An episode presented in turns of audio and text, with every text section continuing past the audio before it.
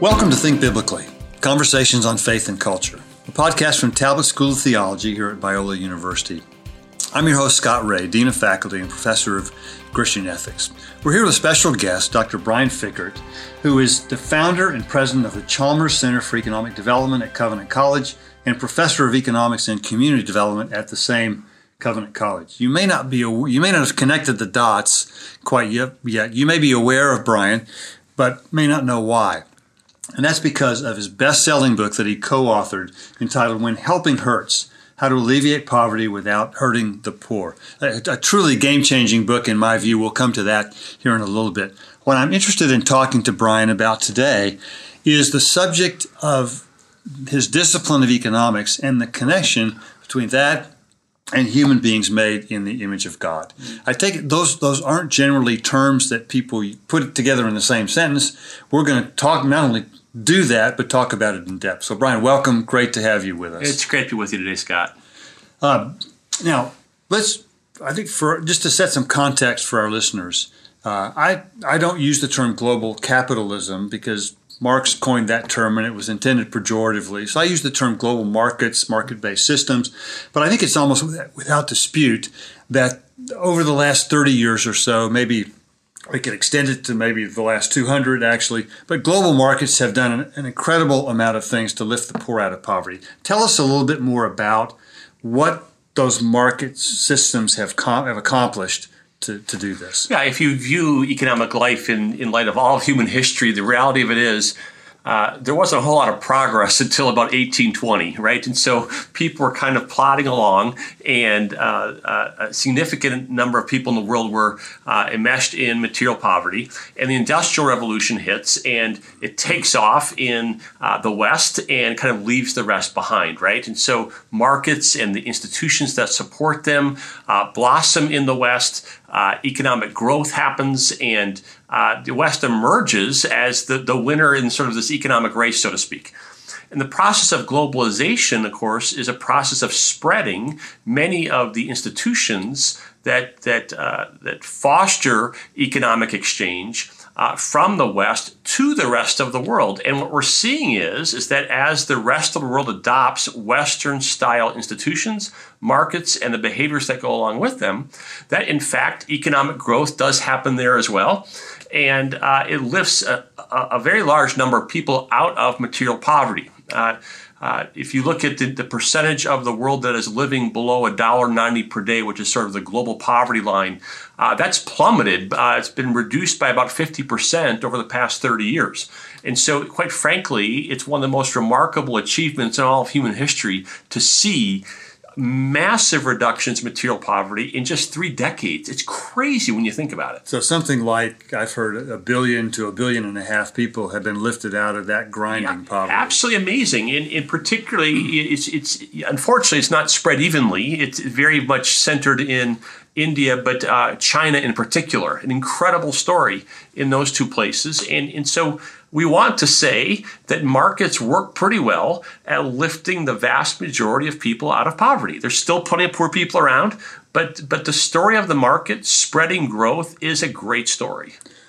But it's I take it it's it's not it, maybe we say two two cheers for markets, yeah. not not three. That's right. Because it's not all good news. That's right. So what what do you mean? You cite the term the paradox of unhappy oh, growth. What yeah. what do you mean by that? Because why why would growth be unhappy? Yeah, it's really crazy. But um, uh, in the last 30 or 40 years, uh, a, a, number of economists have started to notice that um, while economic growth continues in the West, in the United States in particular, uh, we don't see the self reported happiness of the average American going up. And so we've got this paradox of uh, income per capita, average incomes going up and up and up, and yet the self reported happiness of Americans hasn't gone up for a long period of time. If you look at, about the last decade, it's actually declined. If you look at some uh, similar measures like mental illness, uh, anxiety and depression, what we actually see is a steady increase in anxiety and depression in the United States from the 1930s to the present. And so it's sort of like we've got this increased uh, material prosperity, but there's something in us that's screaming out and saying, I'm not made for this. I'm made for something more. I'm made for something different. And so I think we've got to pay attention to those other voices, those other signals coming from ourselves saying, not all is well here. Now, is this happening primarily in the West, or is this also taking place in the developing world as they experience, you know, lifting a good number of their folks out of poverty? Yeah, so certainly we have less data from the majority world of Africa, Asia, and Latin America, but some of the data that is coming out suggests a somewhat similar story: uh, rising material prosperity, but also increased.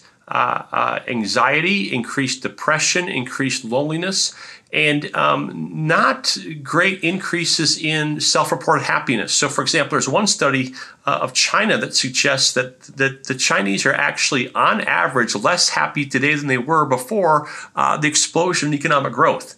So, uh, it's a mixed bag. Now, there, I, I, don't want to take it too, folks. The, the data is complicated. Uh, questions about subjective well being are, are very imprecise this is a complicated set of issues. But what we are seeing, I think, is a fairly consistent story. And the story is this markets foster economic growth. But there's other things that seem to get lost in the process of economic growth that we don't want to lose. And that has to do with the wiring of human beings for relationship. Okay, let's be a little more specific about that because you, you know, th- these are some of the cl- clearly unintended yeah. and maybe also unanticipated totally side effects yeah. of an otherwise really good thing. Yeah, that's so it. let's let's let's spell that out a little yeah. bit in a little bit more detail. So the, the way that mainstream economics uh, uh, thinks is as follows: mainstream economics, also called neoclassical economics, believes that human beings can be described as Homo economicus, and, and the conception of the human being is as a purely material creature. We're just physical bodies. Uh, we are considered to be highly individualistic and completely self centered. So, if you're individualistic, self centered, and materialistic, in that story, happiness comes from more consumption, more consumption of material things. So, the way to achieve that is economic growth. Economic growth raises our incomes. With higher incomes, we can buy more stuff. As we buy more stuff, we're happier. Well, what if the human being isn't fundamentally just a material creature? And so this gets into how you started um, our discussion today. This idea of image bearing. What does it mean to be an image bearer? And and uh, there's so many uh, uh, uh debates about what the scriptures mean by that and different facets of that. But uh, one way that seems to be consistent with the biblical narrative is that as people created in the as creatures made in the image of God, we are relational creatures from all eternity. Father, Son, and Holy Ghost exist in relationship with one another. And as beings made in the image of God, we are also relational creatures. We're not just bodies, we're bodies with highly integrated souls. And then on top of that, we're relational beings. So we're not bodies, we're body soul relational things. And once you start to conceive of the human being that way, it changes our ideas of what human flourishing could look like or should look like. And it starts to suggest why the market forces alone uh, might not be all we were hoping for. Because it seems like that story of Homo economicus, that highly individualistic story, that materialistic story, starts to take over. And we start to become more materialistic. We start to become uh, less relational and our personhood scream out against that and say, I'm not made for this. And so um, that's what we think is going on in the data and the story. And I hope our listeners, I want to encourage you, you might want to play back that last minute or two because you just heard a superb biblical theological integration with economics.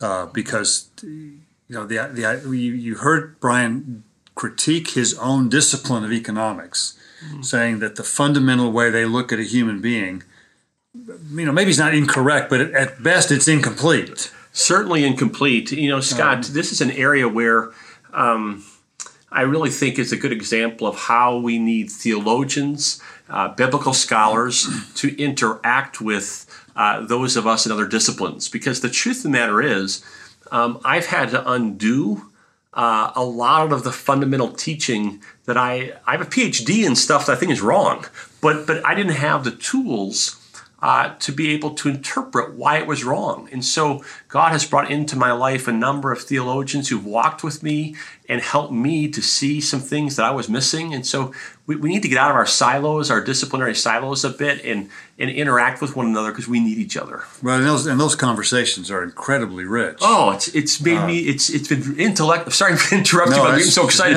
it's been intellectually enriching, but also just uh, personally enriching because you see, part of me uh, is becoming like Homo economicus. When you study something for so long mm-hmm. and you think it's true, that starts to affect you and it starts to deform you. And so I have had brothers and sisters come alongside of me and help me grow spiritually as well as intellectually through this interchange. Well, and I suspect for many of our listeners, you know, they would think about economics like I think most of the culture does. Is economics is just about facts. Totally. And it, it's it's worldview neutral. It's value neutral. It's it's prices and supply and demand. It's it's just it's just it's just the way it is. But you're saying that's not true. Scott, what you're describing is actually in the first pages of every introductory textbook in economics. You Still, know? oh yeah. So, so uh, the first chapter of every economics textbook talks about the positive normative distinction. Economists like to say that there's positive statements, there are statements of fact that everybody can agree on. Uh, the sky is blue, uh, the the ocean is wet, and so statements are just uh, just facts. And then there's other statements that are normative, statements that describe the way things should be or the way things ought to be. And those involve value judgments, uh, presuppositions, if you will, religious convictions. And the economist, when they're um, being consistent with their own discipline, will say that the economist only engages in positive statements. We're simply describing the way things really are. And so, um, uh, people from all religious backgrounds, people from uh, different genders, different cultures can all agree on certain things, says the economist. Well, one of those things that we're supposed to agree on is that human beings are highly individualistic, self centered, materialistic creatures. That's just the way it is. Well, that's not what the Bible says. So, uh, so in other, if I could paraphrase, yeah. in other words, they don't have souls. No souls. They don't have communities. No communities. And they don't have relationships. That's it. And don't need them. That's it. And that's just the way it is. Well, a funny thing happens when you say to students over and over again, this is just the way it is research shows that the students actually start to become more like that because they think that's how they're supposed to be. And so if you study my discipline, it's actually deforming. It actually t- starts to turn you into Homo economicus. So interesting that the, the facts themselves end up having a normative significance in the, the, in the lives of students. So the entire paradigm doesn't work. Another fact that we're all supposed to agree upon is that we're supposed to serve Homo economicus, that the goal of life is to make Homo economicus happy. Well, I'm a pastor's kid. And you know, every night I had to go through this ritual called the catechism. And dad would say, Brian, what is humanity's chief end or chief purpose? And if I'd said uh, to serve my own material self interests, that wouldn't have been a good day for me at, at, at the dinner table. I was supposed to say to glorify God and to enjoy Him forever, right? And so um, uh, the, the discipline is founded on presuppositions that are simply unbiblical. It's not a neutral ground. And the economy is not neutral ground. It's a place in which the, the, the, basic struggle between the kingdom of God and the kingdom of darkness are, are uh, is taking place just like it is in every other dimension of the created order. This is Brian. This is so helpful to, to think integratively like this. So let's let's spell out a little bit more the implications of, of human beings being made in the image of God.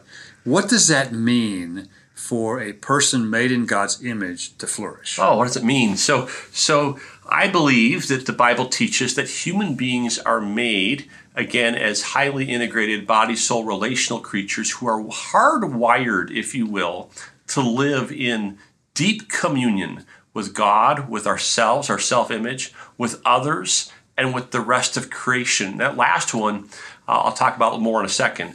But there, has been some recent theological work by uh, uh a scholar named Greg Beale, who's uh, uh, argued that the, the biblical imagery is that the Garden of Eden was actually a temple, a place where God and human beings dwelt together in community. Uh, it's actually the holy of holies, if you will, mm. is the Garden of Eden, and so so we're hardwired to dwell in God's presence and to dwell in deep community with other human beings, Adam and Eve together, right? And then God gives us a task, and the task is to uh, act as priest rulers who extend the reign and worship of God from the garden temple through all of creation. And so, flourishing is to be what we're created to be. It's to, to be a priest ruler who lives in right relationship with God, self, others, and the rest of creation. That's a different notion of flourishing than Homo economicus, just get more stuff. But does that does that presume, sort of like Aristotle suggested, presume a certain level of prosperity? Oh, brother, they're not paying me enough to answer these questions. so, so, um, you know, the, we're wired. Because you know where I'm going with this. Well, keep going. Well, because you know we've had throughout most of the history of civilization until the last 200 years, you know, the vast majority of people lived in grinding right, two dollars right, a day right, poverty. Right. I, I wouldn't want to say that you know most of the history of the church they were not flourishing. Right. And, and we're called to flourish under persecution. Totally. So, tell, okay. as an economist, oh, how does that fit? So, so, so, there's all kinds of um, paradoxes here and, and things that, quite frankly, I don't know how to sort out. So there are some uh, interesting things in Scripture. So there's this idea in the Beatitudes that that uh, persecution is a blessing, that we should um, praise God when we're enduring hardship and trial. That's all true. But I don't think that the vision of the garden is a vision of suffering. I don't think it's a vision That's of persecution. Right. It's a vision of wholeness, of shalom, of enjoyment. And the vision of the New Jerusalem is the restored garden temple. And so the image is of a great banquet feast. It's not an image of being chained to a prison guard in a Roman cell. And so there's some paradox that I can't ex- explain. But, but well, I got to tell you, I think our listeners are going to be very grateful to hear that. Otherwise, the you know the kingdom coming in its fullness got a lot less attractive. Yeah, yeah. who wants to be in jail for all eternity? So the, the images of a banquet feast, of a great communion, where there is plenty to eat and in joyful celebration in God's presence, in the presence of uh, other people. And, and so it, there's a paradox yeah. here that I'm not well, smart enough to sort out. Well, I think, you, but, but you've, you've helped us get a, a good bit of the okay. way there, I think, because uh, I mean, I go back to Genesis 1 and mm-hmm. 2, where you know the imperatives given to human beings right after they were created is to be fruitful which, as you know, is is a fundamentally mm-hmm. an economic term. Mm-hmm. We don't. It's to, to be fruitful and multiply. Don't are not supposed to go together. Mm-hmm. It's multiply and fill the earth yep. that go together. Be yep. fruitful. It stands on its own yep. and is vocationally and economically yeah. fruitful. And, right? and, the idea that you would work and out of your uh, the work of your hands you would get to reap the benefits of it enjoy it and so it wasn't work and starve it was work and eat right. and and i think the, the fact that we have bodies mm-hmm. suggests mm-hmm. that there's a physical totally. component to mm-hmm. our flourishing we're not souls on a stick mm-hmm. that's uh, right to speak of uh, and i think there's you know god promised the israelites what a land you know, overflowing with milk, milk and, honey, and honey. that certainly mm-hmm. speaks of prosperity. Mm-hmm. Now, I know you're, you're sensitive to not buying into something, to really bad theology that mm-hmm. suggests that, you know, God owes us material prosperity as part of his covenant. That's the prosperity gospel, right. which right. we don't want anything to do with. That's right. Uh, which is where our, our, theologians, I think, can, mm-hmm. can really help, help, us a bit. Mm-hmm. But, uh, I mean, I think the idea of shalom being that, and I think you got that right, that, that wholeness and it is, is a bodily mm-hmm. wholeness too that uh, that impacts us. So you you maintain that the, the way the way uh, the discipline of economics looks at a human being actually has the potential to de not not to form us but to deform mm-hmm. us mm-hmm. spiritually speaking. How how so? Yeah. So uh, you're an ethicist, and so you can probably help me with this. But uh, I have found some help in the field of virtue ethics and this idea that we are shaped by stories, uh, stories that give us a goal and a way of achieving that goal are embodied in communities. And as the community lives into that story, as it engages in practices, that set, as it sets up systems to achieve its goals, it shapes us. It makes us into different kind of creatures. Um, I like to give an example of a, of a basketball team. All right, well, this is a global audience. Let's talk about soccer or go. what they would call football around the world. And so, so think about that. There, there's a think of the soccer team as a community and that community has a, a goal. The goal is to win the game, and how are you going to do it? By scoring the most points. So that's the goal. And the, the team engages in practices. It practices dribbling, it practices mm-hmm. passing, it practices shooting. And over time, uh, those practices make the players better. Well, then the coach reinforces that story. He creates a system that rewards the players who do well and, and sort of humiliates the players who don't do as well. And so the players that do well get more playing time. They get the most valuable player trophy. The players that aren't so good end up at the end of the bench. Well, over time, as the team lives into that story, engages in those practices under that system, the team members change. They become the kinds of creatures that help this football team to win the game. And so when there's uh, 20 seconds left and, and, and the ball is passed to the, to the forward on the right, the forward doesn't have to think. He drives to the goal and he shoots on the goal because he's been conditioned in a certain way. And it's kind of like that. When we live into the story of Homo economicus, we live into the story of more is better, and I'm going to consumerism. Get, consumerism. We live the story of consumerism. We practice consumerism in our in our households. We practice consumerism in our workplaces. When the institutions, the systems of society are set up to foster consumerism, it starts to make us into that kind of creature. We start to become like Homo economicus. And there's an explosion of research that says the following if you are an individualist and you're a consumeristic materialist, you're going to be miserable. These are not conditions that are conducive to human happiness and flourishing. Oh, there's a huge, there's a whole field called the science of happiness right now that's exploded.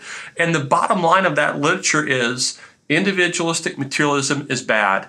Relationships with God, self, others, and creation are good.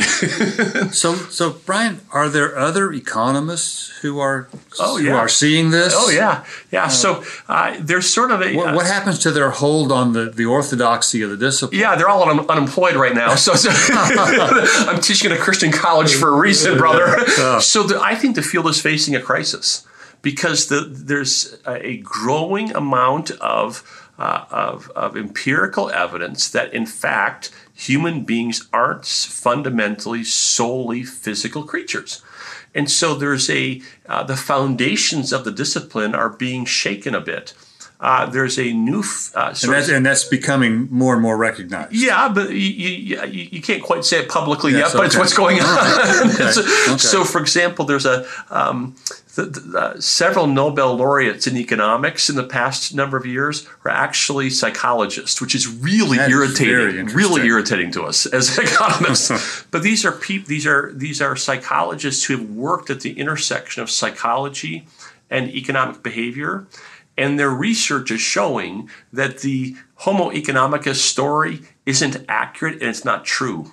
And that's opening the door for a whole bunch of research in a field that's now called behavioral economics, which is more like psychology. Instead of assuming rational, uh, uh, uh, highly individualistic, materialistic behavior, it's more of an inductive approach that says, let's just do experiments and look at how people behave and try to figure out what's going on here.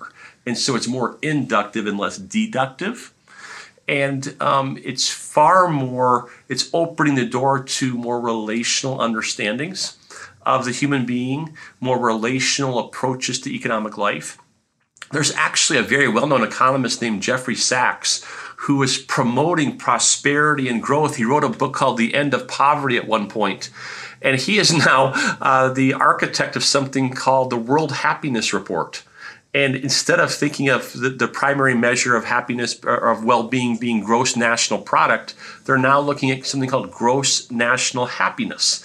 And it's actually a set of holistic measures, all of them around relationships, and saying, uh, this is what flourishing looks like. And you can actually measure some of this. Yeah, yeah, yeah. In fact, you could the listeners today could all just go, just Google or just go to a search engine and just type in gross national happiness. There's an annual report that they can download for free and they could see it. Very interesting. Uh, the country of um, Bhutan, uh, Buddhist country, uh, has really pioneered this idea that flourishing is this kind of holistic relational thing.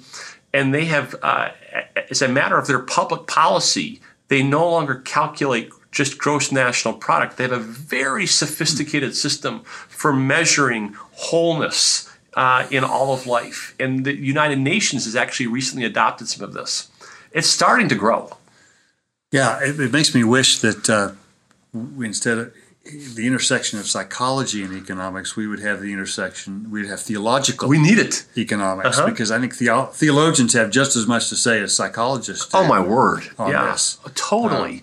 you know, the history is, is you know, Scott, of, of economists and theologians talking together hasn't been altogether positive. there's, there's been a lot of conflict.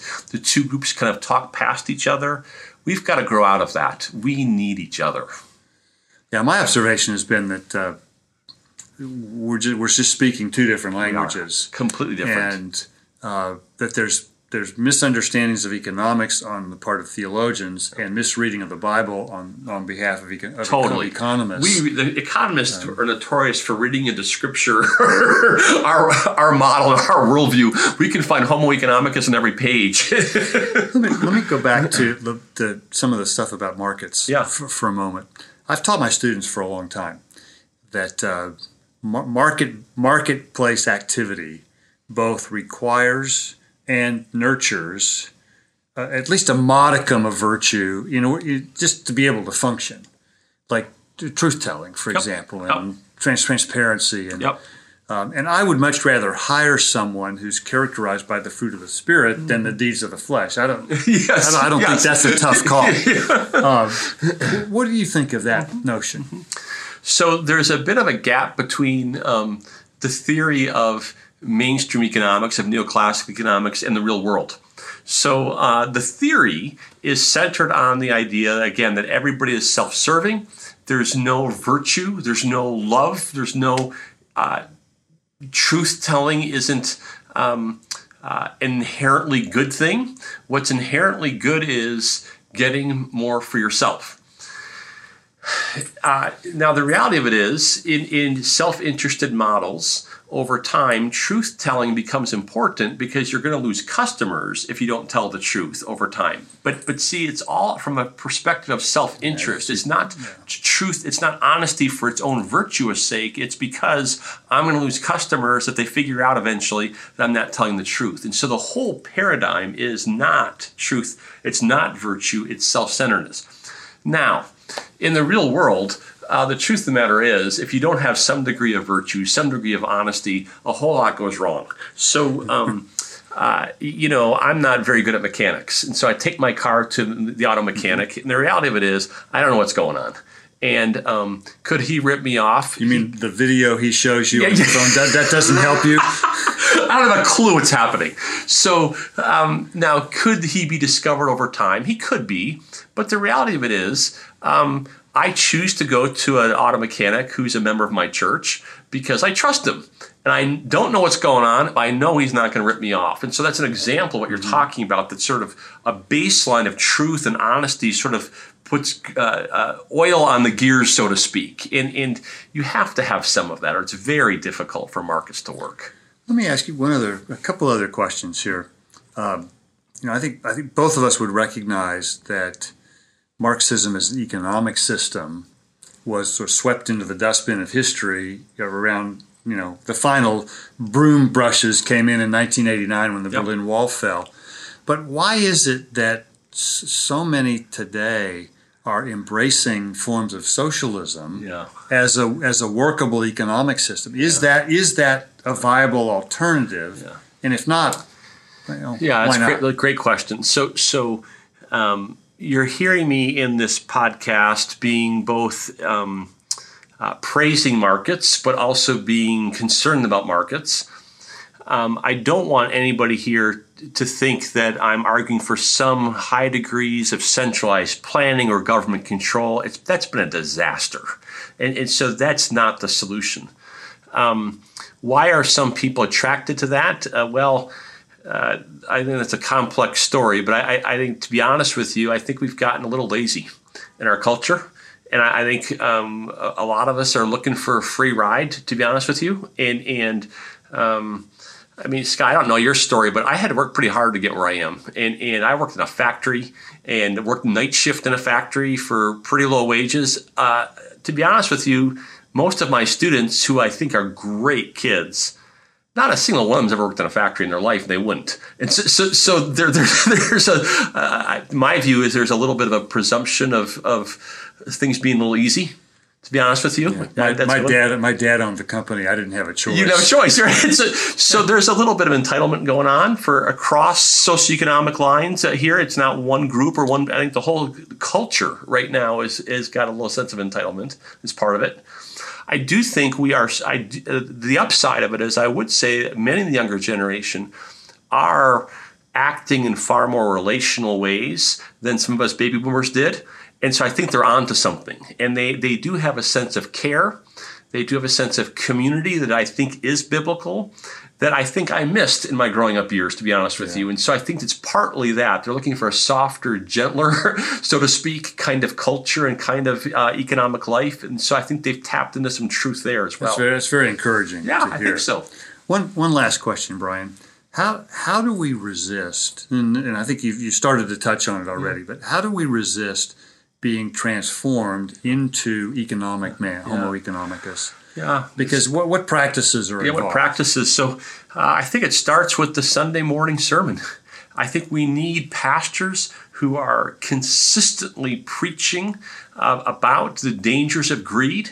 Uh, throughout the Old and New Testaments, there's plenty of passages that talk about the dangers of consumerism. And, and, and so much of both the Old and New Testament narratives are about generosity, about avoiding covetousness, about uh, giving to others, about um, uh, the whole year of Jubilee notions of restart. There's a whole lot of biblical data here. We don't seem to hear enough sermons about it. Um, I think that the Lord's Supper is a is a uh, a leveling kind of um, story.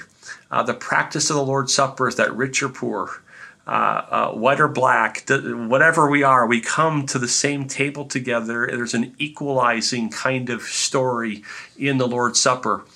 I think we need to start. Um, uh, I, I, believe in a graduated tithe, so, so um, that as our incomes go so up, we give a higher and higher percentage. Yeah, higher percentage to, to, to give. Mm-hmm. To so, so, you know, um, I, I I don't consider myself to have achieved uh, greatness here, Scott, by any stretch of the imagination. But um, uh, the Lord has blessed uh, my wife and I with resources, and um, we have set a set a cap and just said we're going to live within this amount and what we uh, uh, earn above that, the Lord blesses us with, it's going to be given back to the Lord. And but I'm not here. That's great. I'm, I'm no martyr. Please don't. I, am not. We're, I'm trying to grow into this.